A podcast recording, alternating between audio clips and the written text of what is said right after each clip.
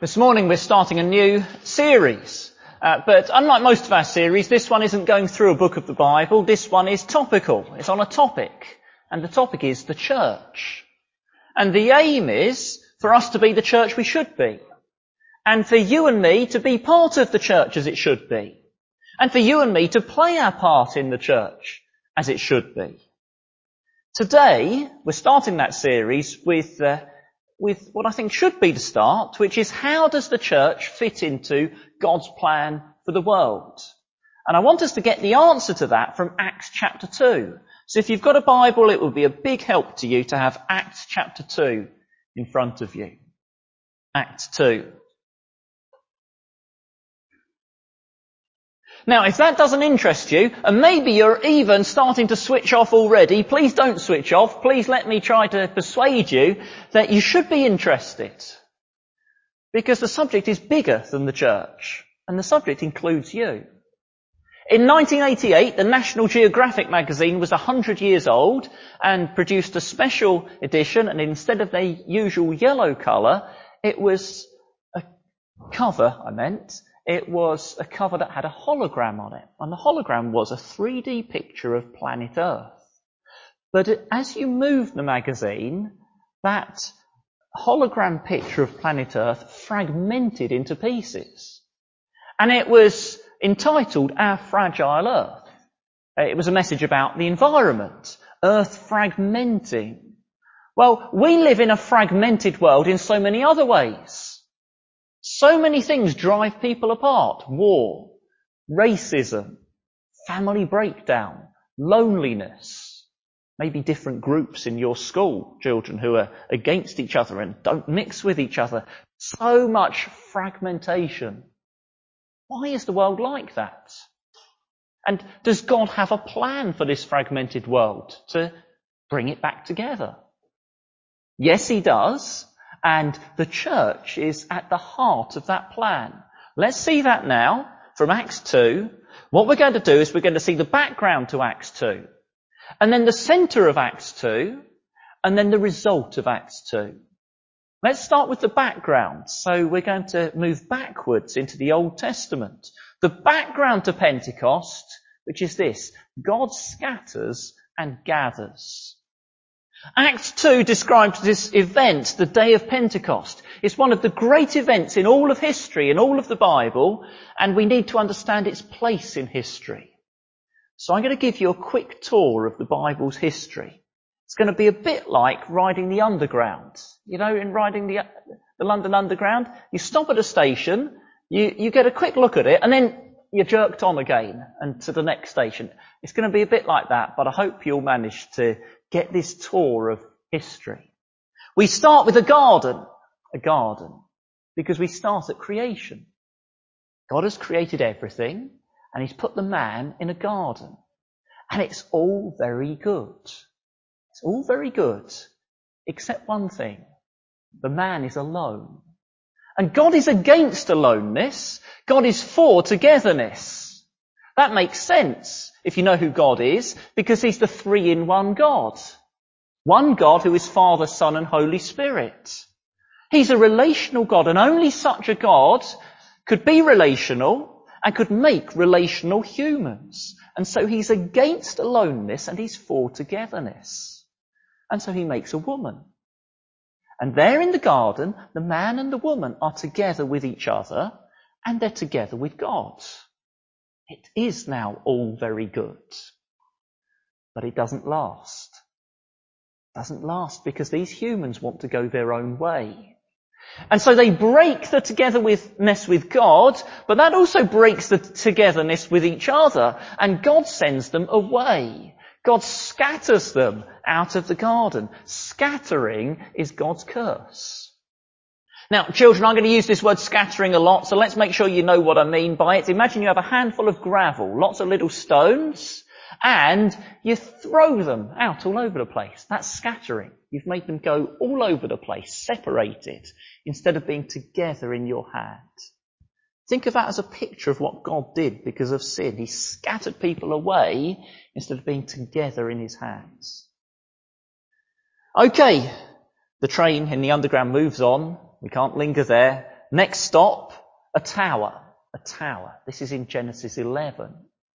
Again, people say, we will go our own way, not God's way. And they build a tower at a place that later became called Babel. And again, God judges them for their rebellion against Him. You're going to go your own way, are you? Well, no, actually, you won't get to do your own thing, he says, and he divides them. He divides them. In Babel, their languages, their language became a babel. That is not me trying to be clever, by the way. That is a play on words that is there in the Bible. In Babel, their language became a babel, confused, divided, and that resulted in them dividing and scattering. Scattering is God's curse. Quickly we move on. Next stop is a mountain. Mountain. Now God starts to show how he will bless, not just curse. And how does God bless? He gathers some people to himself. People who were slaves in the land of Egypt. And he rescues them and he gives them unity. He makes them the nation of Israel. And he gathers them together to meet with him at a mountain called Sinai. And there as they meet together to worship, they are called, significant word, the church. They're gathered. That's God's blessing. Gathering is God's blessing. Now, sadly, even this nation of Israel do the same thing as the people in the garden and the people at the tower. They repeat history and insist on going their own way and pushing God aside. And so the next stop is back to Babel. Back to Babel. God warned those Israelites, He gathered them to Himself, but He warned them, if you disobey me, if you go your own way, I'm going to scatter you. And you can read that in Deuteronomy and Psalms and Jeremiah and Ezekiel and Zechariah. They all use the actual word scatter.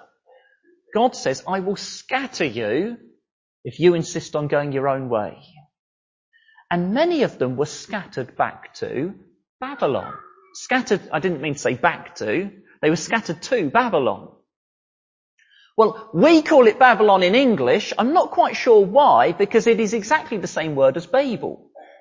For some reason, in Genesis 11, we translate it Babel, and elsewhere we translate it Babylon. But it's significant. It's, it's the same place where there was scattering, judgment, and confusion. And the Israelites are sent back there. But God promised that one day he would reverse that scattering and he would gather the people to himself. I'll show you from three chapters about that and you might like to look at them or you could just listen if you want. It's Ezekiel. So if you know where Ezekiel is and you can quickly find chapter 34, that might be helpful to you. Or you could just listen as I tell you about God saying he will gather the people together. If you've got Ezekiel 34, can you see verse 5? verse 5, and you'll see there the word scattered. God's people were scattered. It pictures them as a flock of sheep. There's no longer a flock, they're just scattered everywhere, all across the hills and all across the desert. They're scattered because of their sin. They were scattered. But God says, I'm going to gather you. If you've got the chapter, you could look at verse 11 to 13. God says, I'm going to gather you back to myself and back together.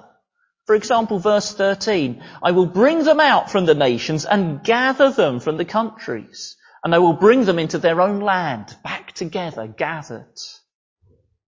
And verse 23 says, they're going to be under one shepherd, a shepherd king like David, the great king. I hope you're managing to store all these things in your mind and you'll see where I'm going in a minute with this. Ezekiel 36 says the same sort of thing in different language. So for example, if you've got the chapter, you could look at verse 24. And God says again, I'm going to gather you from all the countries and bring you into your own land. You're going to be together again. But in Ezekiel 36, it's linked with the giving of the Holy Spirit. So for example, verse 27, God says, I'm going to put my spirit in you and move you to follow my decrees. He's going to gather them and give his spirit. The two go together. And exactly the same thing is pictured in chapter 37. A famous vision of a valley of dry bones. Ezekiel has this vision of a valley and it's full of bones. But the bones are not together in skeletons, they are scattered. They're just lying around all over the place, scattered. Not how bones are supposed to be. They're supposed to be inside us, aren't they? Scattered bones. But God gathers them together. Verse 7. So I prophesied as I was commanded, and as I was prophesying there was a noise, a rattling sound, and the bones came together, bone to bone. But to start with, they're just bone to bone like skeletons, together, but dead. Until what? Until the Spirit of God comes into them and raises them to life. And later that chapter says, here is a picture of what God is going to do for his people. They're scattered, but he's going to bring them together. And his Spirit is going to give them new life. Okay, our underground train stopped for quite a while in that station, but we're going to move on. And we're going to move on a long way now in our, in our survey of history, because we're going to jump right on to Acts 2 and the day of Pentecost. Acts chapter 2, the day of Pentecost. The shepherd king like David has come, and his name was Jesus. And so, because of him, in Acts 2, we find Babel reversed. We read in verse 6 onwards, earlier on, the language barrier is overcome. And that's why there was that long list of different nations. Parthians, Medes, Elamites. We're not very familiar with them, but there's also Libya and Egypt and Crete. We're more familiar with them. All these different people from different places with different languages, but they're now together and they can understand the message. God's message. Babel is being reversed. People are being brought together. But those people, they're like dry bones. They're dead. But they're brought to new life. How are they raised to new life? Oh, the Holy Spirit is poured out. God gives His Spirit who works life in them. So verse 33, for example, says, Jesus has been exalted to the right hand of God and has received from the Father the promised Holy Spirit and has poured out what you now see and hear. The Holy Spirit is coming and bringing life to those bones that have been brought together.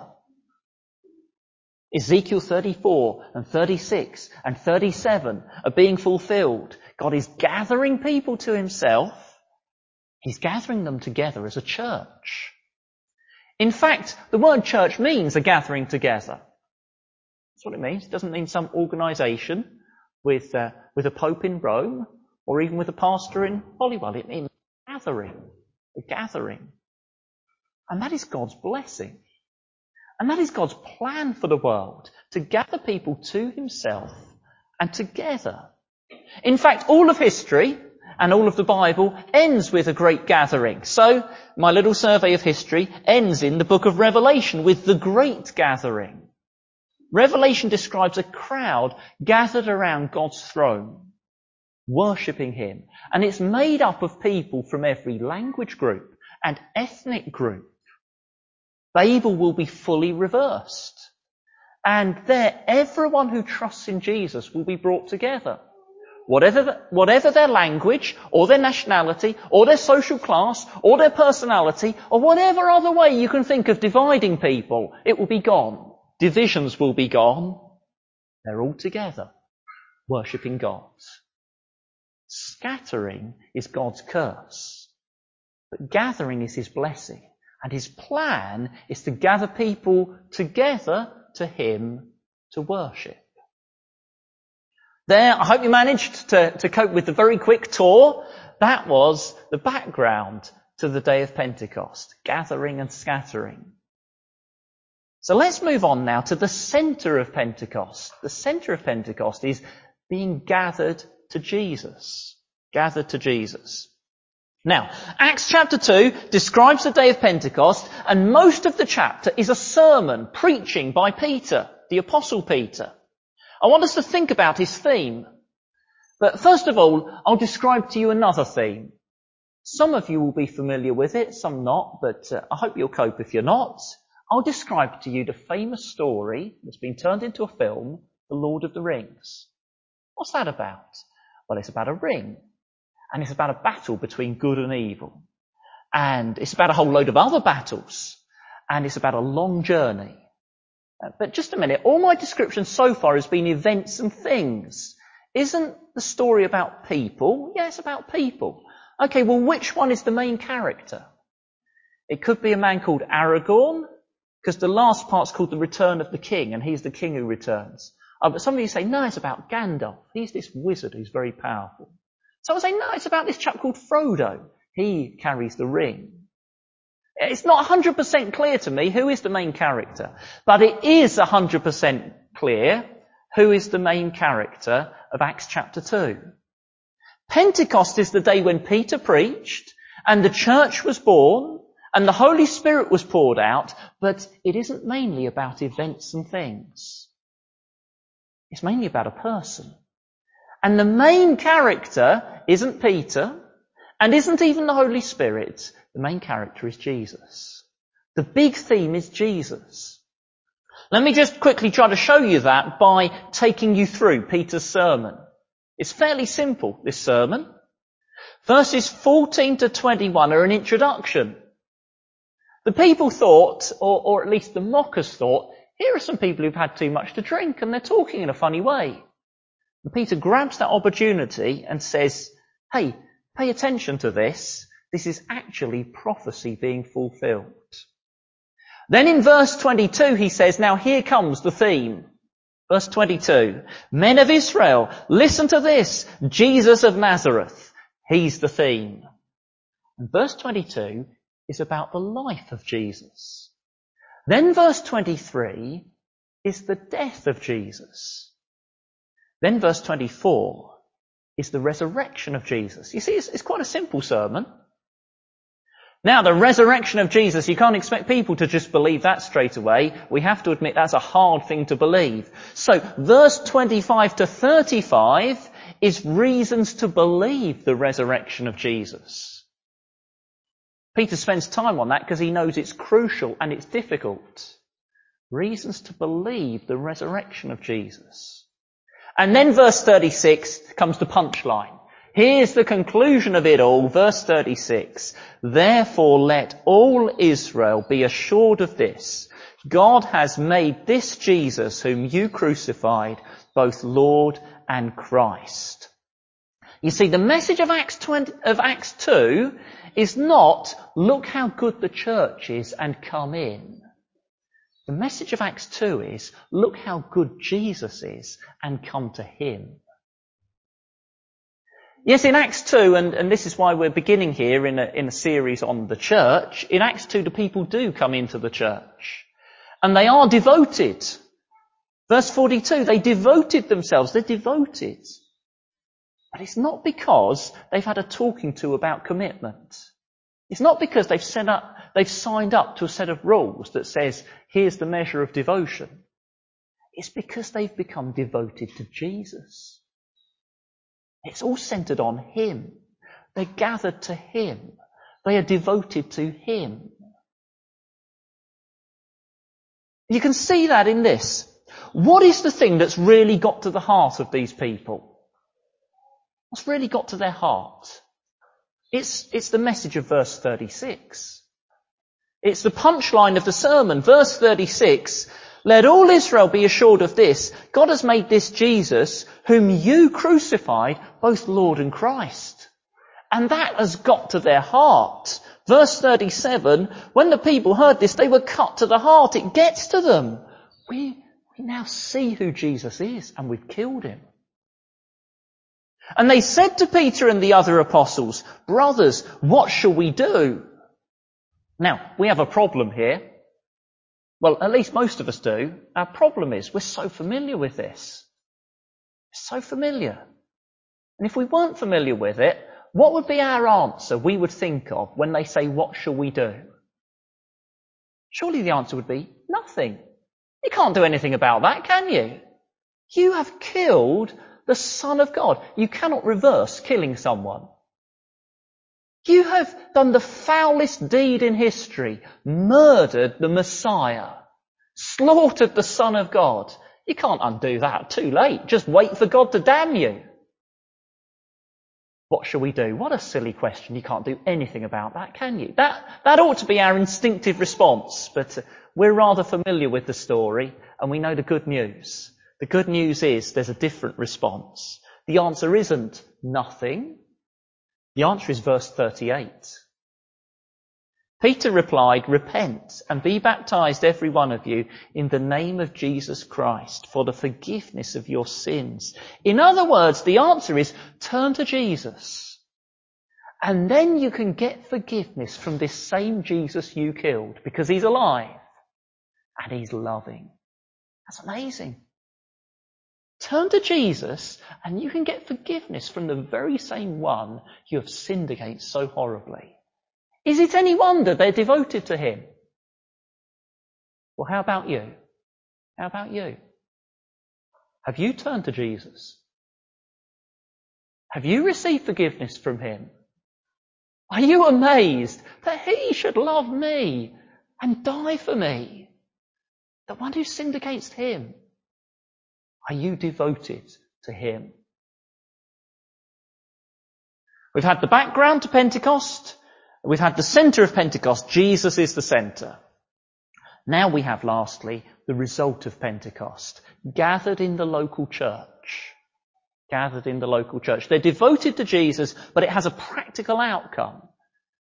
Gathered in the local church. Now, I have a brother called John. He's got the same surname as me, because he's my brother. He's got the same dad as me. Not the same mum, because we're half brothers. So, he's, he's family. We're in the same family. But, but it seems a bit theoretical. Because 20 years ago, he left his wife and children and went off to Australia and has nothing to do with any of us. I haven't spoken to him or seen him for about 20 years. He is family, theoretically and, actually. We still have the same dad, the same surname, still inherited some of the same characteristics. But that family is not put into practice at all because he's the other side of the world and there is no contact. When God gathers people to himself into his family, it is to be put into practice. And it's put into practice in the local church. And that's what is described in verse 42 onwards. Verse 42 onwards. If you've got a heading above verse 42, in a sense ignore it because it follows straight on from verse 41. These people become devoted to Jesus, they turn to Him, and it's put into practice in the local church. How would you describe that church? If you're familiar with the passage, or if you can just remember it from having read it earlier, or if you're just glancing at it now, verse 42 onwards, how would you describe that church? What words come to mind? I reckon it would be words like together. The word together comes up a lot in the early chapters of Acts. Together. I think it would be words like worshipping and God focused. But also caring and sharing. They're God focused, but they're concerned for people. They're together. And that makes sense because they are gathered to God and that results in worship. For example, verse 42, they listen to the apostles' teaching because they want to learn about God who has drawn them to himself. They, verse 42, remember the death of Jesus by breaking bread, what we call the Lord's Supper. Verse 47, they praise God. They're a worshipping church because God has gathered them to himself. But they're also a church that cares for each other because when God gathers to himself, he gathers us together. Children, do you have a bicycle? And can you picture the spokes on your bicycle? Think of God as being like the hub in the middle of your wheel. Where the spokes are nearest to the hub, they're also nearest to each other. They come together around the hub. That's God's plan for us. That we come to Him and it brings us together so that we are a worshipping church but also caring for each other. So verse 42, they're devoted to the fellowship. The word simply means sharing. They share life together. In fact, verse 44, we find they share their things together, their possessions, when people are in need. Verse 46, they share meals together, enjoy each other's company. Now, it's a bit artificial to try to separate out which bits are worship and which bits are fellowship because it all goes together so much. Breaking of bread, verse 42. Well, that is, that's eating together, fellowship, and remembering the death of Jesus, worship. Prayer, verse 42. Well, that's showing we need God, worship, but it's also children speaking to their father, fellowship. Verse 46, they're in the temple courts. Well, that implies worship. The temple's all about God. But the verse emphasizes they want to be together.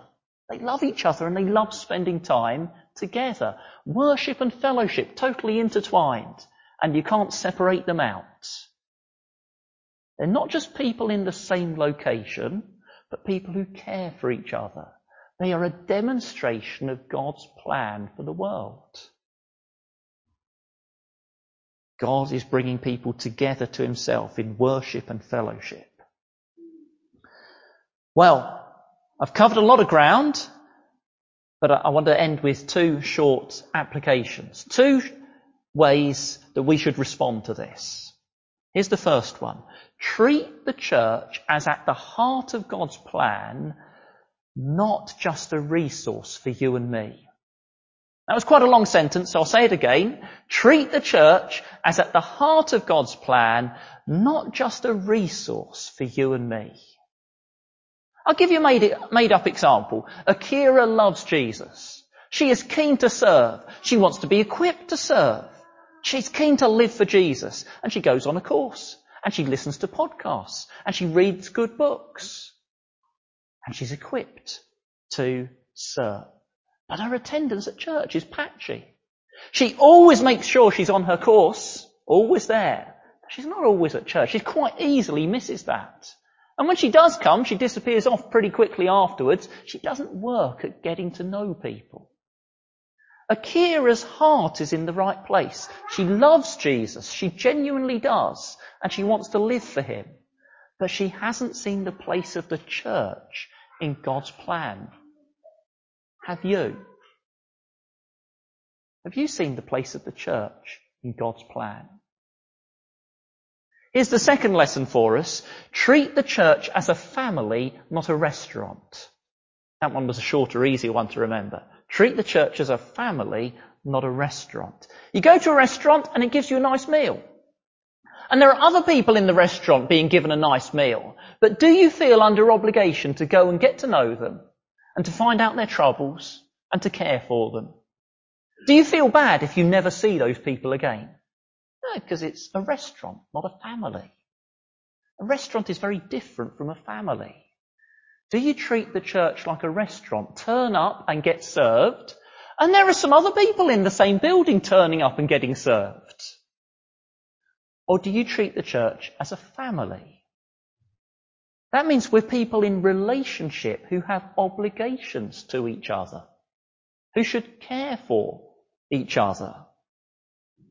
And there's loads of ways we could apply that. There's loads of lessons that flow out of that. But I'm just going to leave that in your mind and ask you, have a think this week what it means for the church to be a family. Have a think this week how it should affect what you do that the church is a family, not a restaurant. Next week, God willing, we'll hear from a verse that says the church is the family, the household of God.